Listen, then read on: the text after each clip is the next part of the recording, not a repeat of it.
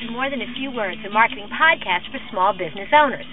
My name is Lorraine Ball, and I help small businesses become big businesses. If you've been watching the Round Peg crew on Facebook and Twitter lately, and even on our blog, you've seen some comments and conversations about animals. We're talking about squirrels and elephants, deer, moose, and whales. No, we're not planning on opening a zoo. The conversations about animals refer directly to our sales process.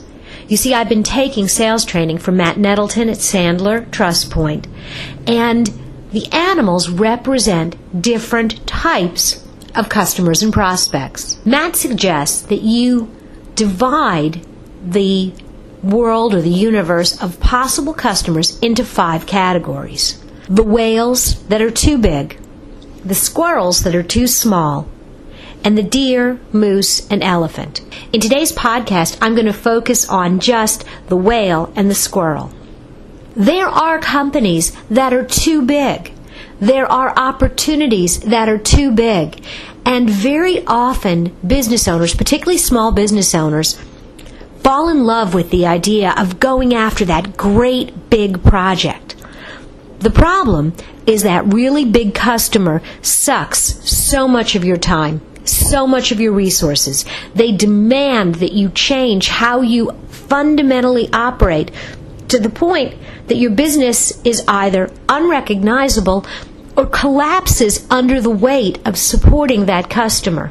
I've seen too many businesses not just get bogged down with a whale, literally buried and going out of business. For example, Vlasic Pickle was put into bankruptcy when they signed a contract with Walmart. A small engineering company that I worked with was put out of business because we accepted a project with the city of Odessa, Texas, and we just weren't big enough to handle it. On the other side of the equation are the squirrels.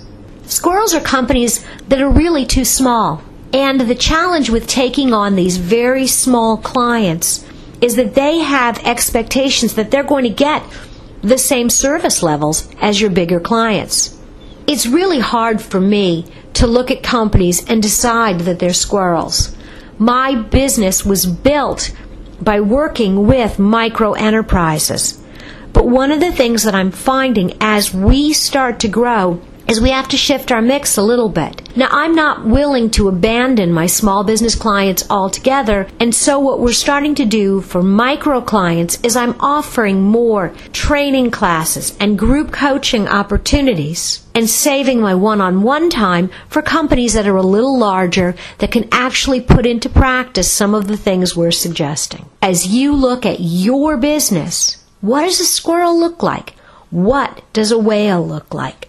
This is going to be different for every company. But the most profitable business is going to fall inside those two extremes.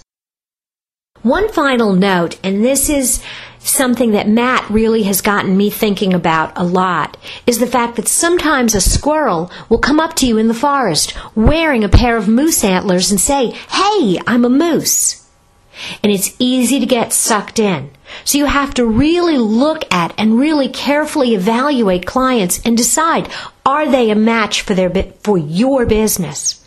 Can you provide services at a service level that meets their expectation? That's it for another episode of More Than a Few Words, a marketing podcast for small business owners. If you've enjoyed today's broadcast and would like to learn more, be sure to check out our blog at www.roundpeg.biz.